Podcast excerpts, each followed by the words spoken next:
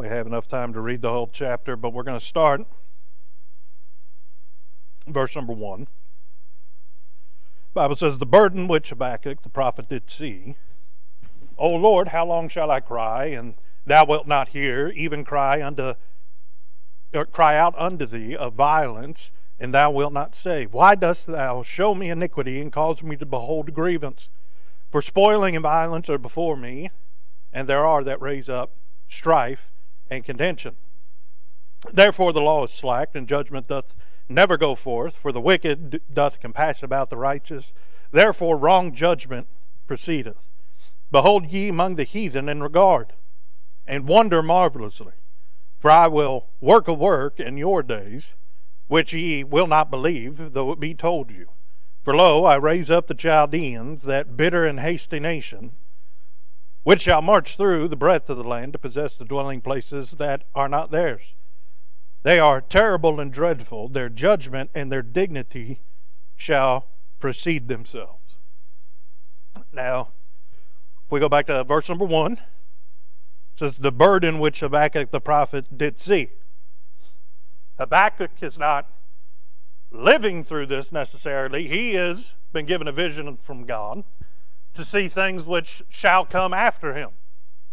And it's his job to spread the news that the people of God can either get right or they can suffer what Habakkuk has seen. And in verse number two, Habakkuk says, O Lord, how long shall I cry and thou wilt not hear? He's saying, once these days come, once what God says is going to happen does happen, you can cry, but no answer will come. Because God gave you a space of grace to get it made right, and you chose not to do it. You're going to have to reap what you sow. Right? We heard about Wednesday night. Just because you stop sinning doesn't mean you don't have to pay for the sins that you committed before you got right with God. Right? That's just the way that God framed the universe. Be not deceived, God is not mocked. That means God intended it to be this way, and that's the way it's going to be until God destroys heaven and earth and we get new heaven, new earth, new Jerusalem. But what is that way? Ye shall reap what you sow. Whatever you put in the ground's coming up and you've got to deal with it. But he says, even cry out unto thee of violence. He's saying this isn't just hardship or these aren't burdens. He says violence. The people of God would be in dire straits. How dire? Life or death. And yet God says He's not going to intervene because He already offered to, but they rejected Him. Verse number three Why dost thou show me iniquity and cause me to behold grievance? He's saying, Lord, what you've shown me, the things that will become to your people, he says, it's so wicked that it grieves his own soul. He says, What's coming? Right? Essentially, it makes him sick right down to his soul. He says, what, can I get a good vision? Is what he's saying rhetorically. But he knows the answer. He says he was showing it so that he could give that burden to other people. What was that burden? Israel needs to get right. And to get right quick. But he goes on to say, For spoiling and violence are before me. That means everything that Israel had would be taken away. Violence is the means by which it would be taken. They aren't going to show up and say, hey, can we have this? They're coming to take it. And they're willing to kill and be killed for it. That's how intense they are about showing up and taking back or taking what they think is theirs. And I say taking back because we'll get to it here in a second. We're going to do a little bit of a history lesson. But the Chaldeans are the ones that are coming. If you study it out, you know where the Chaldeans originally lived? In Canaan. You know what God gave Israel after He led them out of Egypt? Canaan. Because He gave it to them long before that when He promised it to Abraham. So these people are coming back with what they think is righteous indignation to take back what was taken from their people. Violence is the only way that it's going to be taken. They're not going to sit down and have a powwow, around you know, a drum circle Okay, they're coming with horses, they're coming with swords, they're coming with chariots, they're coming in violence. It says, and there are that raise up strife and contention. He says, there's violence on the outside, but God's people are stirring up strife and contention inside. They don't know what to do because they're following after man and not God, and everybody's got their own opin- opinion. Well, it says, Therefore the law is slacked, and judgment doth never go forth. For the wicked doth compass about the righteous. Therefore wrong judgment proceedeth. Because he says there are still righteous. There's still righteous people. He says, but they're compassed about by the wicked. They're encircled, they're ensnared, for lack of a better term. Now, because the righteous have been hindered, the law of God's been perverted, it's been forgotten, and it's been junked for whatever man says is right. But look at the end of verse number four. Wrong judgment proceedeth. It says the law is slacked at the beginning of the verse. People don't care about what's right and wrong anymore. They just care about being correct or incorrect in the eyes of society. Right? The goalposts change based off of what you want somebody to think about you. But it says the law, you know what the law means? It's written in stone. The first bit of the law literally was carved by the very finger of God onto stone tablets for Moses to take down off the mountain. That's how permanent God said that it was. In fact, his words forever settled in heaven. You know that means God's laws and judgments are forever going to be in heaven. Well, verse number five says, Behold ye among the heathen. He's talking here, not to God's people. He's talking to the heathen. Those are the Gentiles. Those are those that don't know the true God. That's what heathen means. They worship something, but they don't know the true meaning or the true understanding of who really framed our universe, our world, who breathed into man the breath of life. That's why they're heathens. Right? They believe foolishness. Well, he says, Behold ye among the heathen, and regard and wonder marvelously. In other words, he's saying, Take note of this. For I will work a work in your days he doesn't say this to Israel. He's saying this to the heathens. Why? So that the heathen can see and know that the God of Israel is Jehovah God.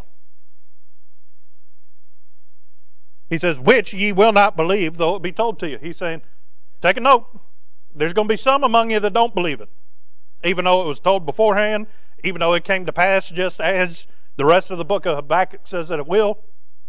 He says, It was foretold so that you would believe, but you're not going to believe it because nobody cared when it was told. Nobody spread the news. Nobody listened when Habakkuk said it. So when the time came, the heathens didn't know to be looking. He says, For lo, I raise up the Chaldeans, that bitter and hasty nation. I got to turn page. Which shall march through the breadth of the land to possess the dwelling places that are not theirs.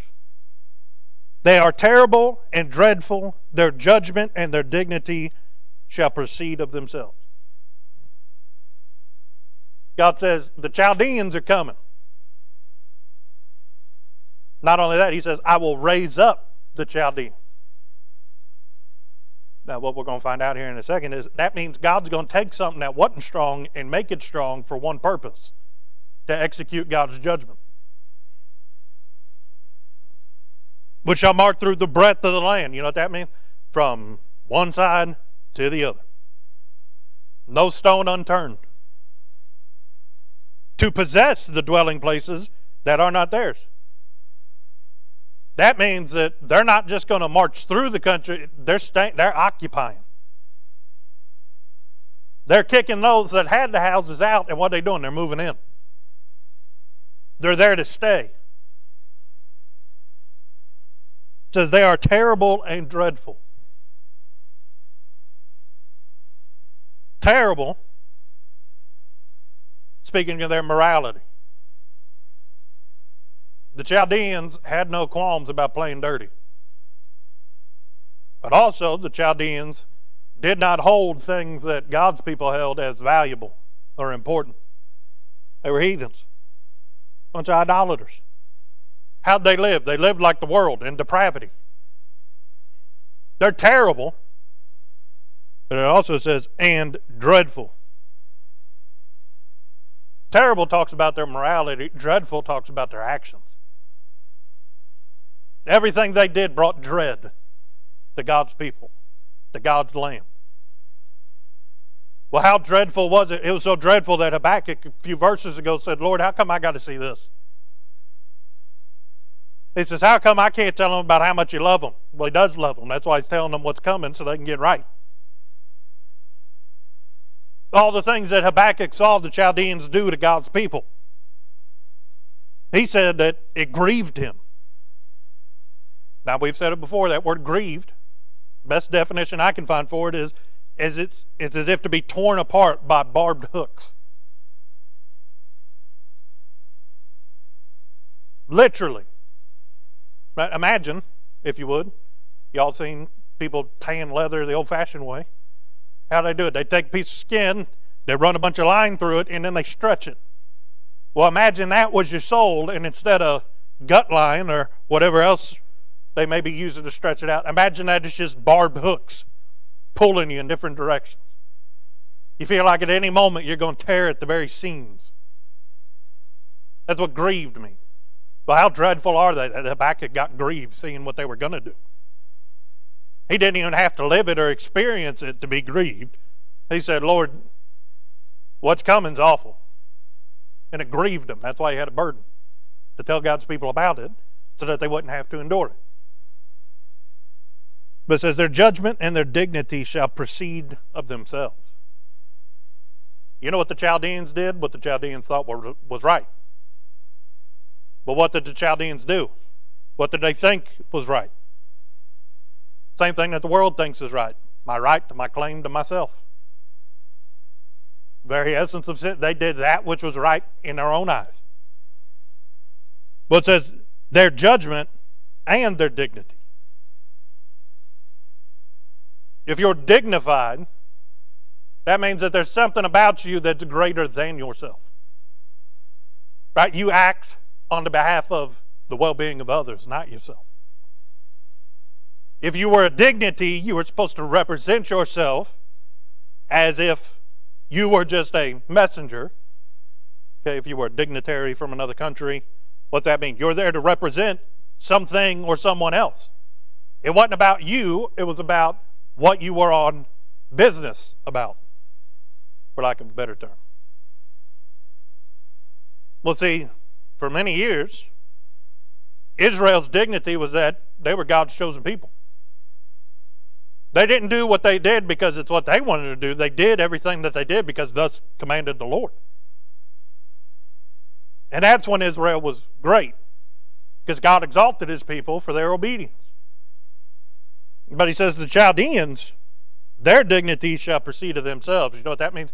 They're very selfish people. They don't care about you. They don't care about the person standing right next to them. They care about themselves. Everything that they do will speak to the fact that they want more. And if they got to kill you to get it, they'll do it with a, in a heartbeat, without a second thought. But it says their judgment shall proceed of themselves. It's corrupt, it's wicked. Doesn't make sense. Did anybody ever play a game as a kid or as an adult where you was pretty sure the other person was just making up the rules as they went so that you lost on purpose? That's what this is talking about. Their judgment doesn't, there is no high court of the Chaldeans where you can go and say, hey, what's the law say? No, the law was what they said it was. And just because it wasn't what it was yesterday doesn't mean that that's not what you got to deal with today. They're very fickle. They weren't worried about the long term, they were worried about the short term. Now, I want to be able to do what I want to do today. Well, what if you change your mind tomorrow? We'll deal with that tomorrow. Right now, this is what's right and this is what's wrong. It's the way of the world. Well, go back, beginning of verse number 6. It says, For lo, I raise up the Chaldeans, that bitter and hasty nation. Now, at this point in time, if historians are correct, which for all I know, I got no reason to argue with them. But at this time, roughly 620 years before Christ came, the Chaldeans did not exist as a nation. Well, you said, didn't God just say he was going to raise up the Chaldeans, that bitter and swift nation? Yeah. Bitter and hasty nation? Yeah. So he said. Which is why he said, even though I'm going to tell you ahead of time, you're not going to believe it. Because as everybody thought, Chaldeans had long ago been done away with. Yeah, you don't believe me? Go back to the book of Daniel, which was roughly 70, 80 years before that. When Nebuchadnezzar came in and he took the children of God, the people of Israel, captive, he took their smartest, their best, their brightest, and what did he do? He separated them so that they could become a part of his wise men. Well, what were his wise men called? The Chaldeans. The Chaldeans had long, long, long, long, long time ago. Okay. Originally, they came from a northern part of what today we would call Iraq. Okay. Well, long before Babylon and long before Nebuchadnezzar was ever king of Babylon, between where Babylon started and where Israel was, the Chaldeans were in the middle. What happened? They got occupied and they got conquered a long time ago. Well, the Chaldeans, the people that were conquered, that had a place, that was a nation called Chaldea. As I understand it, when they were conquered, they were known to be soothsayers and magicians and warlocks, witches. They claimed to be uh, astrologers, that they could read the stars and tell you what the future was going to be. They were known for mysticism. Okay? So, when they got taken over, apparently they were so good at it that they became the advisors to the Babylonian kings. So, all those people that joined that order right? The wise men of the Babylonian kings. What did they call them? The Chaldeans. Okay? That's why when we get to the book of Daniel, it says, the Chaldeans, it's not talking about a nation, it's talking about the witches and warlocks and you know the people that come out and cut themselves to a god and claim they can see visions and all that. That's who it's talking about, the wise men of Nebuchadnezzar. Well, why did you say wise men? Because every time God told something to Daniel or God said that something was going to happen, it happened, and the wise men looked like idiots. That's nothing new. You can go back, you know, if you want to know more about the group, right, the position of being a Chaldean. It's just like those that when Moses went down to Pharaoh, Pharaoh had his magicians, his wise men. That when Pharaoh, when Moses threw his staff down and God turned it into a snake, and then he bent down and picked it up and then turned back into a stick again. Pharaoh says, ah, I got guys that can do that. And they did. But how'd they do that? Because I can't throw a stick down and make a snake. Right? And demonic is what it was. Okay? But Moses' stick ate up all the other sticks to show that his stick had more power than their stick. But Pharaoh said, ah, I'm not buying it. So then, well, water turns into blood. They show up. They say, oh, we can do the same thing. And what did they do? They did a magic trick, fooled Pharaoh. And he says, nope, my guys can do that too. I'm not impressed.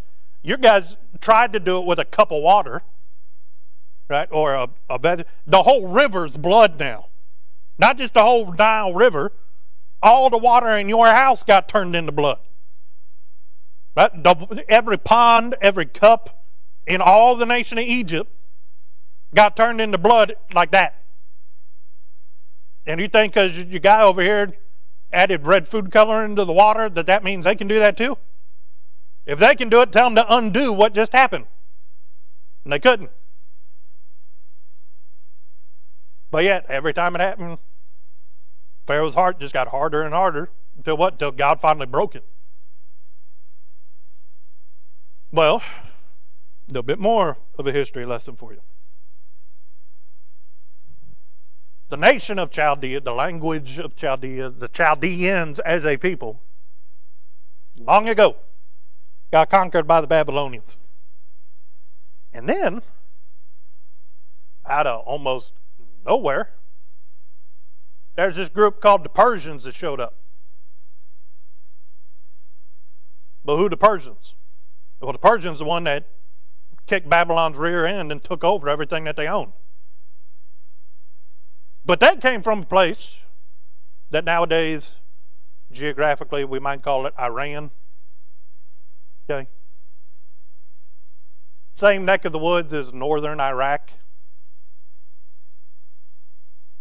Well, the Bible makes a clear distinction between the Persians and the Babylonians because afterwards you'll find that the kings were the, the Babylonian kings and the Persian kings, they were known as the kings of the Medes, M E D E S, and Persians.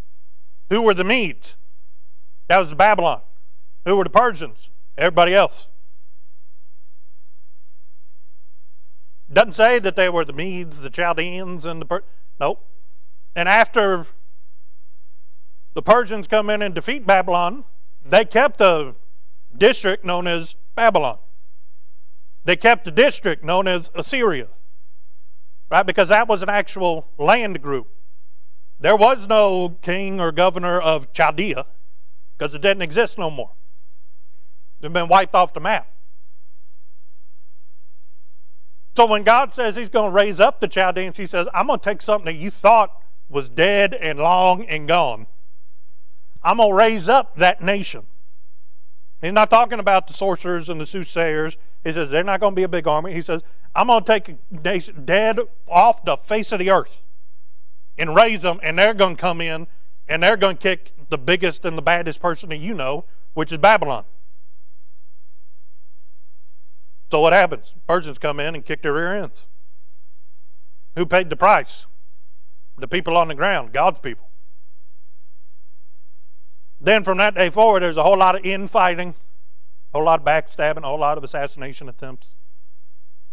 Why? Because they had no law, they had no justice, they had no dignity. It was all every man for himself fact, the reason that the Persian Empire stopped being an empire is because everybody basically said, I'm taking what's mine and I'm going home. We don't want to play by your rules anymore. I'm in charge of this bit and you guys can fight over the rest. What they did. Well, did a little bit of reading on Chaldeans, their society. Very pagan, big idolaters. But the nation of Chaldea, before it was destroyed, they were, quote unquote, wise men. They knew about math. They knew, in fact, when they were taken over by the Babylonians, the reason they were made wise men is because they could read and write better than anybody else. So they put them in charge of writing things down and studying things and keeping records and stuff. That's why the advisory group later was called the Chaldeans. Well, you say, how can a nation be taken over and then no evidence be left? Well, it's not that hard. Happened to Israel too. Babylon came in and took over Israel, and what happened? They lost all their land. In fact, for a long time, Israel didn't exist anymore. It was just the Hebrews. They were just people that used to be from Israel. You study all the way up until World War II, they had been intermingled with the populations of the rest of the world. They had no nation of their own.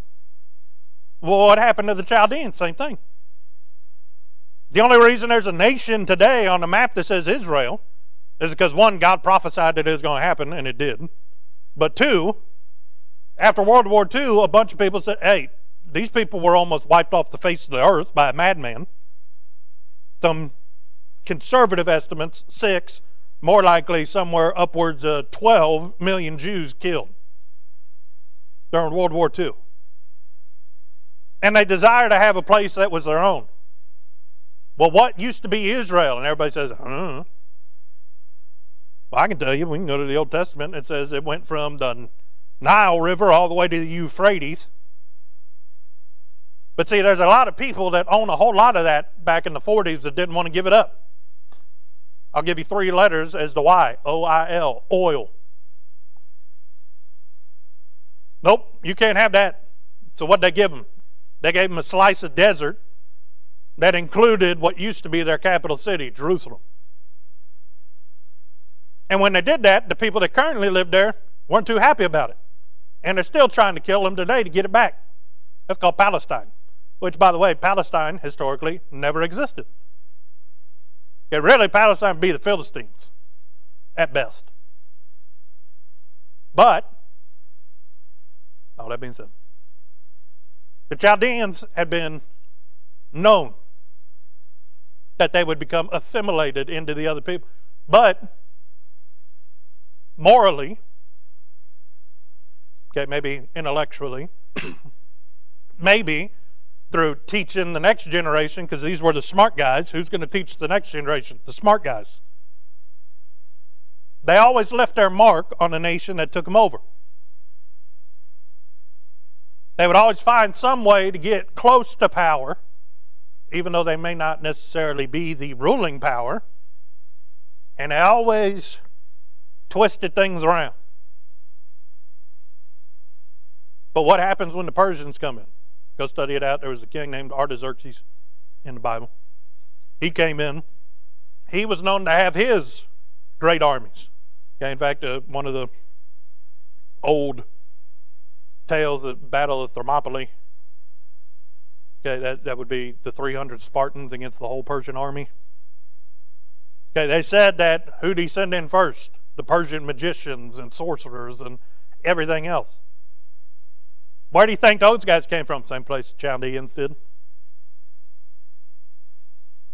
For lack of a better term, God is literally saying people are going to be coming from a place that you thought was already conquered. Now, you thought that this over here wasn't a problem, that you could leave it and let it be its own thing and ignore it and then everything still work out because, you know, you say it's going to be so. No. God tells us to tend our vineyard. Right? We're supposed to make up the hedge. We're supposed to rebuild walls when they have cracks in them. Why? To keep the foxes out that spoil the vine. To keep those things on the outside of what God gave you that are dangerous, and keep those things on the inside that are valuable to you because God gave them to you. He said, But Babylon ignored this over here, and I'm going to send in a great nation. Who was that? It was the Persians. But he called them by the name of the Chaldeans. Because people knew who the Chaldeans were. Who were they? They were slimy, they were greasy, they were down good, or down low, no good, soothsaying, gainsayers, stab you in the back to get a position of power, learn all these magic tricks, or come up with their own logic so that they can make other people look dumb. To what extent? That they could be in control. But if you study it out, we get to the book of Revelation, you're going to find there that there's the great whore of Babylon. God says that she slew the prophets. God says that because of her, God's people were persecuted, driven out. Well, who's the great whore of Babylon? Well, eventually it ends up being this thing called the Catholic Church. But, how'd that start? But see, the Chaldeans, they could become a part of any society and take what it is that they believed, which really they don't believe anything. They just want to be able to do what they want to do and get away with it. But in order to justify it, in order to make an impression upon rulers, what you got to do, you got to find yourself next to important people. So what do they always do? They take what they believe and they can just incorporate it with whatever's around them. Chaldeans get taken over by Babylon. The next thing you know, they're advisors to the king. What's that mean? They converted to what the king wanted them to believe, but next thing you know, they start changing it and perverting it into what is this amalgamation where everybody's happy with what everybody believes. Right? You leave me alone, I'll leave you alone. We can all believe the same thing. Well, then the Persians come in. But how did the Persians take over this great swath of land? Or supposedly everybody before that believed something completely different. But yet, by the end of it, you got all these, at the end of the Persian Empire, you've got a whole bunch of Persians and Syrians that are all speaking the same language, that all relatively believe the same thing. How'd that happen? Because it all got mixed together into something where everybody could find palatable. Then who comes in after that? Well, eventually Rome. And Rome was a bunch of pagans. But yet there was a whole bunch of people that found themselves in the positions of authority, right? Spiritual advisors, so to speak. In fact, you find the Apostle Paul when he goes to Mars Hill. They were so afraid of being wrong that they had idols and they had sculptures depicting everything. And then, in case they forgot one, they had a table dedicated to the unknown God, in case they weren't smart enough to figure it out. And Paul got to preaching and said, I'll tell you who that is. And you can junk the rest of these. Because the one you don't know about is greater than anything you can dream up.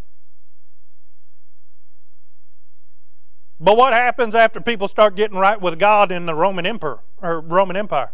Nero comes along and starts persecuting them.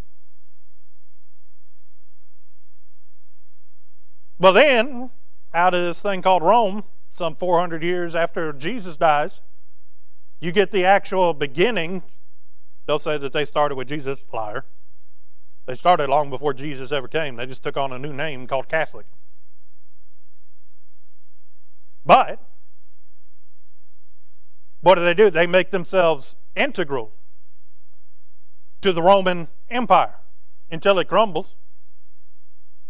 Then you get this thing called the Holy Roman Empire.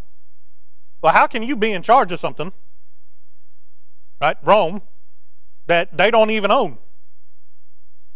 So that's when they started picking a king from all these European nations and saying, hey, will you protect us if we, we make you emperor of everything that Rome owns? And he's like, I already own it. Why do I need your approval?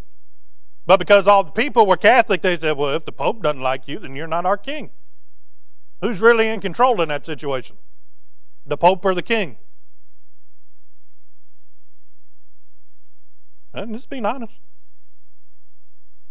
Then we get all the way to the point, way on down the road, that they think that they've gotten rid of everybody that doesn't believe like them. There's things like the Spanish Inquisition.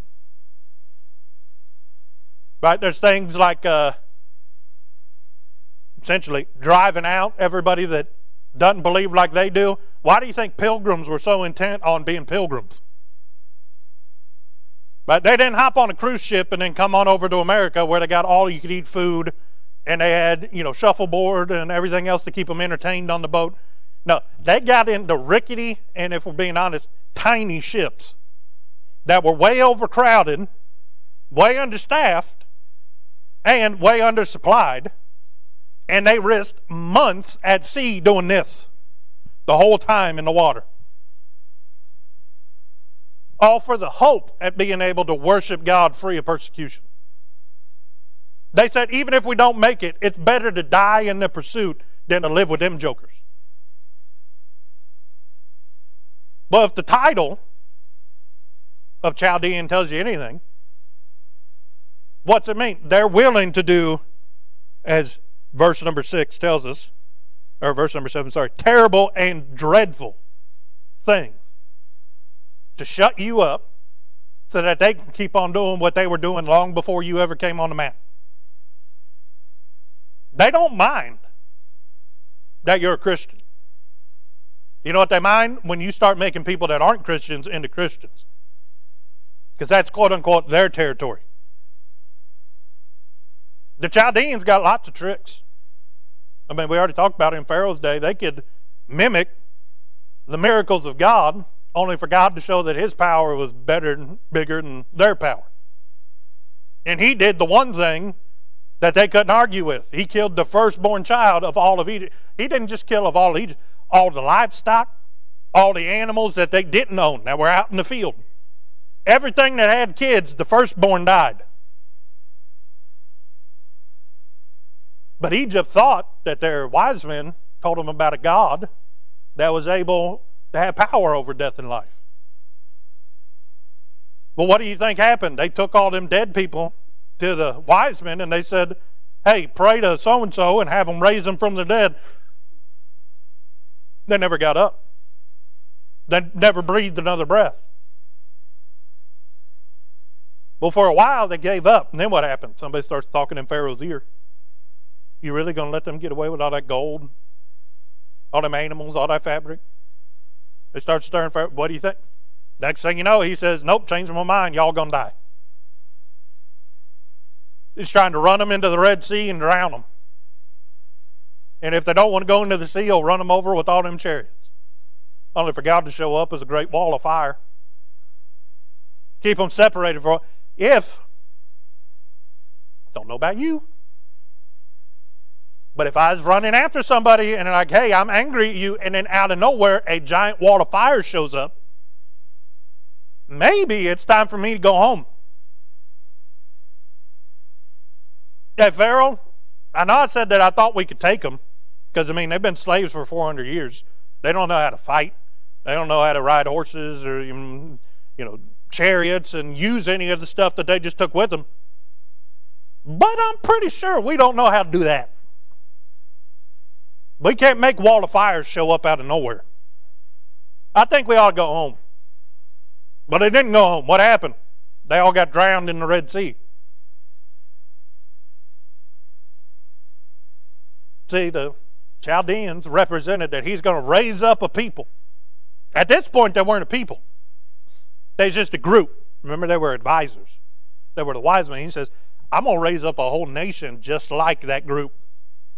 Everybody knew who the Chaldeans were. They's the ones that plotted to have Daniel killed because he prayed three times a day and because he was the king's favorite. Even though Daniel, just being Daniel, wanted to live and serve and be faithful to God, and God exalted him because of it. He found favor in the eyes of kings of Babylon. As a result, they treated God's people more favorably because it was one of Daniel's people. It's one of Shadrach, Meshach, and Abednego's people. They were made princes over provinces. What are you saying, Brother Jordan? The Chaldeans were the ones that were scheming behind the scenes. They couldn't say what they wanted to do because they knew the king would never sign it if it said, hey, we want you to put Daniel to death. Oh, not going to do it. What's he ever done to me? All he's ever done is bring riches and honor and fame to my house. He's been faithful. Why would I kill him? And then the answer is uh, because we don't like him. He'd have told him to suck eggs and go home. So they couldn't do that. What they do, they had to scheme. There's always something going on in the shadows. Something written on paper that they know the king's not going to catch it. But they put a loophole in there to snare one of God's. As a result, what happens? Daniel get thrown in a line then. Well, what happens when king opens it up? He says, Daniel, is your God able? And he says, Oh, king, live forever. I got good news. The angel was dispatched, came down here and shut all them lions' mouths. I slept like a baby all night.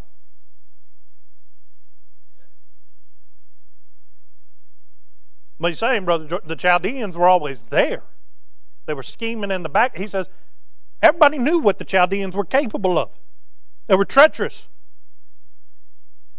I mean, I imagine that if you had a conversation with them, you'd come away calling them what Jesus called the Pharisees, a generation of vipers. There's a bunch of snakes just trying to kill each other. Why? So that they could live in their wicked, depra- or depraved, right, vanities, and they could be as wicked as they wanted to be without you being able to tell them to stop. That's all they wanted. God says, I'm going to raise up a whole nation of them people. And they're going to come in and they're not just going to vex, they're going to be in charge. You're not going to have to fight them, they're going to be your overlords. And you go study out. We don't have time to get into it all today. But study out the depraved things that have happened in the name of Christianity. Those that claim that they love God and want what's best for you in your life. No, all they want to do is be as wicked as they can be behind the curtain, but yet still come out and hobnob with all the people that are in power and control the way that you live your life so that you can't tell them how to live their life. Habakkuk says, living with those people. They're terrible and dreadful. You know what America's slowly turning into? Terrible and dreadful. You know why? It's because there's a group of Chaldeans somewhere. They may be behind the, the veil. They may be behind the scenes. You're going to hear people call them things like Illuminati, okay, or the, you know, the, the dark government, the black government, okay, or the Jesuits, or you can put whatever name you want to on it. You know what the truth is? It's just another generation of Chaldeans.